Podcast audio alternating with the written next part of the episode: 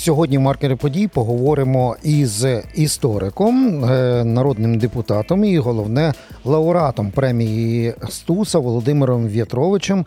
Пане Володимире, вітаю вас. Доброго дня. Отже, фактично інтрига тримається ще буквально одну добу, бо е, завтра має стати відоме ім'я нового лауреата е, однієї з найстаріших українських премій, премії імені Василя Стуса. І е, цю премію в цьогоріч власне організовують і будуть вручати і визначати Український пен-клуб, Києво-Могилянська бізнес-школа і видавництво Дух і літера. Ну і власне вас, як е, лауреата е, цієї премії, хочу спитати: у нас жодна із премій, в тому числі навіть Шевченківська, ніколи не уникає дискусії всередині самого українського суспільства. За- Завжди є якісь скандали, зашквари. І от єдина премія, в якій фактично всі лауреати з першого, е, з першого року і до сьогоднішнього дня уникали таких скандалів, бо це супердостойні люди. Які там критерії тоді, і, і чому вдається уникати скандалів у цій премії? Це справді одна з найстарших премій. Якщо говорити про недержавні премії, то напевно таки найстарша 89-й рік. Не знаю, чи є в нас ще якісь премії, які були засновані до того. Я думаю, що е, критерії е, досить високі вироблені ще від самих початків, зважаючи на те, хто це виробляв. Це середовище дисидентів, це люди, які справді були моральними авторитетами, які пройшли через горнило совєтських репресій і не зламалися. І я думаю, що ця рамка, яку вони задали, е, яка зараз продовжується вже і пен-клубами, і Києво-Могилянською бізнес-школою, е, слава Богу, вона збереглася, і можливо, це і є той е, такий високий поріг, який було задано на самому на самому початку, який не дає цій премії, вибачте за слово, скурвитися. Е, я страшенно втішений, що е, я особисто отримав цю премію в 2011, здається, році від з рук одного з засновників цієї премії Євгена Сверстюка. Він за життя був одним з таких локоти, ломо- локомотивів просування. Інші люди, які знову таки з цього середовища дисидентів, які багато зробили для того, щоб ця е, премія жила. Це на жаль покійний цього року померлий е, е, Василь Овсієнко. Але дуже добре, що знайшлося вже молодше покоління, наше покоління, яке підхопило цю премію і дає їй е, новий поштовх, нове життя. Так, ну інтрига зберігається, але може вам, як е, одному з лауреатів, може ви там щось знаєте таке? Може, ви вже знаєте ім'я лауреата? Абсолютно не знаю, і, і, і, і минулого року не знав. І бачите, у нас так минулого року цікаво співпало, що е, Портніков е, Віталій став і лауреатом премії Стуса, і все ж таки став лауреатом Шевченківської премії, попри якісь дуже дивні труднощі, які очевидно якраз були пов'язані з е, дуже некоректним втручанням держави в е, процес обрання е, лауреатів премії. Тут ця премія гарантована від якого від якоїсь такої політизації прямого втручання, не дуже коректного втручання влади власне своєю незалежністю. Пане Володимире, а як власне до самої суті, премія Василя Стуса. Знаєте, я е, хотів щось інше про неї розпитувати більше, але сьогодні вранці вдалося поспілкуватися із дончанином, який воює на східному фронті, на Горлівському напрямку, позивний шейх. А в тилу невеличкі міста, які підпадають під півтора роки під е, обстріли. Ну, ми ж знаємо, як московити луплять, куди попало, аби, аби обстрілювати. І він розказує дикі, дикі речі. Він розповідає, що фактично місцеві, які вже навіть звикли до тих обстрілів, вони там з дітьми навіть йдуть, коли рвуться міни і снаряди. При цьому продовжують, частина з них дуже продовжують блокувати, кричати на, на е, представників Збройних сил України, які їм допомагають всім, навіть гуманітаркою, ліками. Е, Ну, то, такі собі ждуни руського міра, які далі агресують в сторону наших захисників. І це реалії Донецького краю. А Василь Стус це один із тих символів. От для мене тут дикий дисонанс. Ну, навіть Донецький університет імені Василя Стуса, та, теж з боями. Е, крізь опер партії регіонів, такі в тилу глибокому українському, не в Донецьку, але Та, на жаль, не тільки опір партії регіонів. Я хотів додати, що я, я пригадую дуже добре цю ситуацію, боротьбу за присвоєння імені Стуса і адміністрація цього університету, дуже багато викладачів цього університету, частина з яких е, зараз переїхало в Україну, теж не готові були підтримувати. вважа- Вважали, що це присвоєння надто радикальне, тобто е, це 2000-ні роки, і коли нам в 2000-ні роки поважні професори говорять про те, що е, Василь Стус був надто радикальним націоналістом на Донбасі не поймуть. Ну ну це власне і показало той рівень. Е, дуже низький рівень якогось самосвідомлення українцями самих себе, який врешті призвів до цієї війни, яким скористалася Росія, і, скористалася цим рівнем для того, щоб саме на цих територіях максимально закріпити свій вплив. А що зараз робити? Якщо зараз оці ватани так само агресують сторону всього українського і навіть збройних сил України, які в буквальному розумінні їх захищають фізично, прямо от в ці дні. От для, для мене це дико. Що, що робити з цим населенням? Ну, в першу чергу, очевидно, має бути відбутися звільнення цих територій від е, Росії. Так вони вже Звільнення вже звільнені. Це, територій- це я говорю про тих людей, які є на нашому боці. Я розумію, лінії але я, я, я маю на увазі ширше. Я пер- переконаний, що має відбутися звільнення всіх українських територій від Росії, і це очевидно потягне за собою додаткове звільнення цих територій і від російського впливу.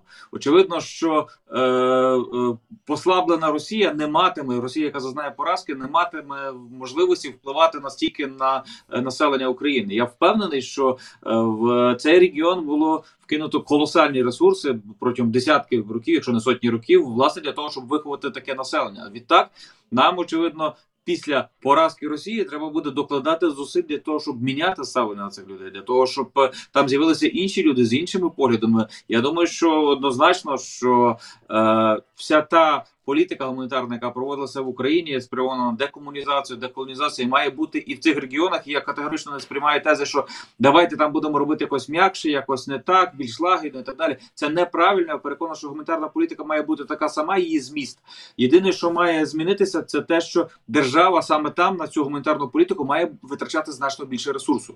Ресурсу різного фінансового, тому що нам треба буде заповнити бібліотеки знищені, нам треба буде відновити е, якісь культурні центри, і кадрового головна. нам треба буде провести дуже серйозну роботу з українцями, в тому числі молодими українцями, особливо ті, ті, які зараз ще навчаються, з тим, щоб спонукати їх переїжджати туди, з тим, щоб А вони там де- почали працювати. А для того, очевидно, потрібно буде їхнє соціальне забезпечення з боку держави. Тобто, я називаю це, це, це такий підхід своєрідною українською реконкістою, коли ми маємо знов відвоювати свою не тільки територію, але й людей е, на цій території.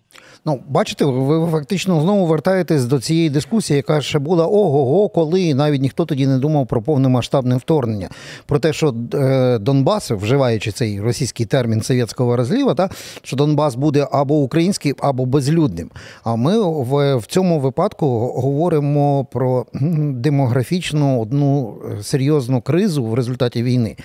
Ті, хто були громадянами України, патріотами як малої батьківщини, так і великої, вони е, не в Донецькій області зараз.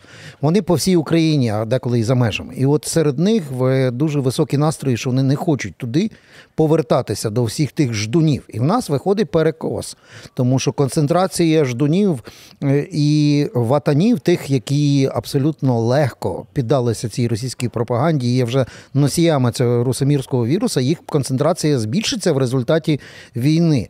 І відповідно далі стоїть питання, що ніякою м'якою силою нічого не вирішиш. А як тоді вирішувати це питання? По-перше, по-перше, хочу згадати вже е, лауреата згадуваного сьогодні Віталія Портникова, е, лауреата і Шевченківської премії премії Ісуса, який дуже гарно сказав, що українська держава буде там, де буде українська ідентичність. Тому це питання не просто якоїсь гуманітарної політики, це питання безпеки для країни. Тому на це очевидно повинен витрачатися додатковий ресурс з боку держави. Звичайно, що буде загальна проблема. Проблема з поверненням людей в Україну загалом. А очевидно, що в ці регіони вона буде додатково ускладнена, зважаючи на те, наскільки знищена сама інфраструктура е, цих регіонів. Але я впевнений, що якщо ну буде поставлена ціль і е, буде постав буде виділено певний ресурс для того, щоб досягнути цієї цілі. Буде буде мобілізовано певну частину людей, які готові працювати в цих регіонах. Ситуацію можна змінити. Що стосується ждунів, так званих, знаєте, ну я впевнений, що і їх було багато тут, на Київщині. Е, якби інакше складалася ситуація на фронті, якби тут досі десь е, стояли російські війська, очевидно, вони теж зовсім по іншому ставилися до е, е, української армії, але поразка, мілітарна поразка, якої зазнали тут російські війська, е, змусила або частину з них десь е, тікати, або принаймні е, не артикулювати свого негативного ставлення. Тобто ці ці люди принишкли і вони не, не мають якогось впливу на суспільну ситуацію. Те саме буде і на території звільнених Донецької Луганської областей. Після поразки е, російських військ на цій території е, позиція тих ждунів, очевидно, досить більшості цих ждунів, очевидно, досить серйозно зміниться. Так, але ця позиція може бути просто публічною артикуляцією або замовчування певних позицій. Я чомусь е, власне так запитую. Але це вже але це вже добре.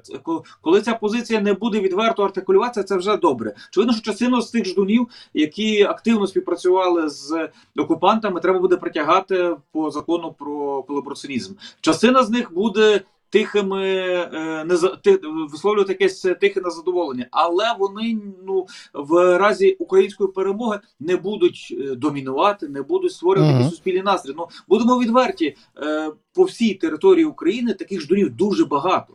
От і саме те, те, що ми їх ми їх зараз не чуємо, це саме тому, що Росія е, втрачає тут свій вплив. Це не значить, що, що всі люди помінялися. Ми можемо себе дуже тішити, дивлячись на якісь соціологічні опитування, що от як багато українців переродилося. Але насправді я впевнений, що що значна частина тих от негативно налаштованих на е, все українське, вони просто зараз відмовчуються, і вони будуть відмовчуватися, не будуть впливати на ситуацію в країні, якщо ми будемо перемагати, якщо ми будемо далі зміцнювати власне е, своє бачення того, якою має бути українська Україна. Але пане Володимире, а якщо глибше е, не так про навіть про ем, ось ці публічні прояви громадянської або не громадянської позиції, а про культурно цивілізаційно інтелектуальні, ми ж розуміємо, що м, є цілі терени, де фактично зброєю і на бік Росії стали маси плепсу. Ці люди ніколи не були взагалі в якомусь культурному дискурсі. Там підміна, там жвачка, там лепс. Це в них максимум на, на чому культура десь базується. Відповідно, я чи є смисл взагалі боротися за цих е, в людей, щоб для них їх гордість Василь Стус, про якого ми починали розмову, став їхнім. Воно не стане, воно вже їхнім, якщо для них їхнім буде там якісь там Тімоті, е, Лепси і, інше. Дивіться, ну очевидно, що е, ми повинні дати шанс кожному прийняти українську культуру. Очевидно, що приймуть не всі.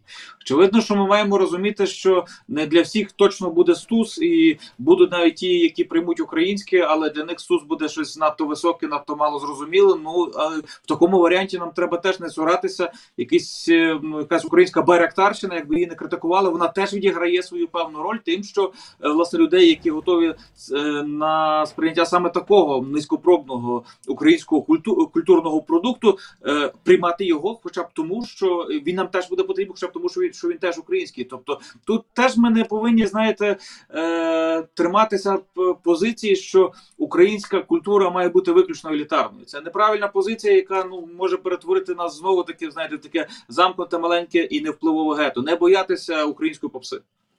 Зрозуміло.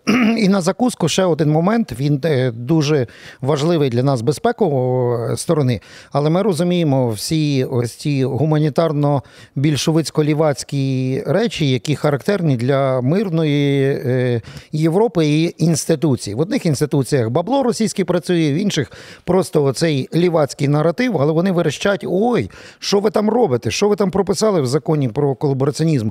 Мягче, товариші, мягче, не треба всіх. Карати, навіть коли завершаться е, бойові дії. У цьому випадку Україна. Втримає свій закон, зможе провести ефективні фільтраційні е, дії і в Феміда покарає колабораціонізм, чи ми просядемо перед всіма венезійськими іншими комісіями і і всіх понять, всіх простіть, і в результаті будемо мати нову бомбу сповільненої дії в вигляді непокараних. Знаєте, я думаю, що політики опиняться десь між двома силами, між одними вимогами оцих, як ви кажете, ліво- ліволіберальних деяких е, е, європейських інституцій, які, на жаль, справді перебувають значною мірою під російським впливом, навіть такі славні колись, як е, Amnesty International. Але з другого боку буде вимога українського суспільства, вимога на справедливість. Я думаю, що якщо власне ця вимога буде більш чітко артикульована, то політики, зважаючи на те, що ми живемо все таки в демократичній державі, і де зобов'язані рахуватися з е, голосами виборців, все таки будуть схилятися власне під цим тиском.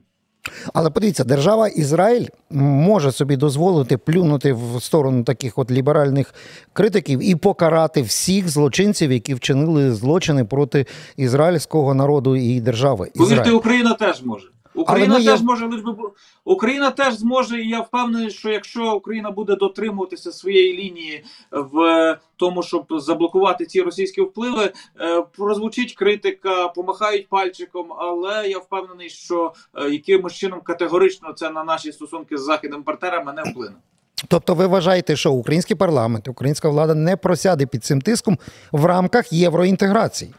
Я вважаю, що, що українська влада, український парламент можуть не просісти під цим тиском. Тобто я, на жаль, не можу цього гарантувати, але в принципі казати, що це неминуче має призвести нас до капітуляції перед цим тиском, категорично з цим не згоден. Тому що я впевнений, знаєте, що навіть запускання от таких от наративів, от з, з того самого заходу, що або ви робите, як ми кажемо, або е, ну, ну ми, ми не пустимо вас в Європу, з Бандерою в Європу не війдете, і так далі. і- і- Інші інші такого роду дурниці, вони якраз і готують ґрунт під те, що е, влада буде чи там політики будуть прогинатися. Отже, тому я впевнений, що вже зараз треба говорити про те, що суспільство цього не прийме. і Вже зараз е, форматувати теперішню владу чи якусь наступну владу щодо неприпустимості якихось е, таких кроків. Компромісів. Та, Володимир В'ятрович, лауреат премії Василя Стуса, історик і е, політик був на зв'язку з нами. Пане Володимире, дякую вам. Дякую.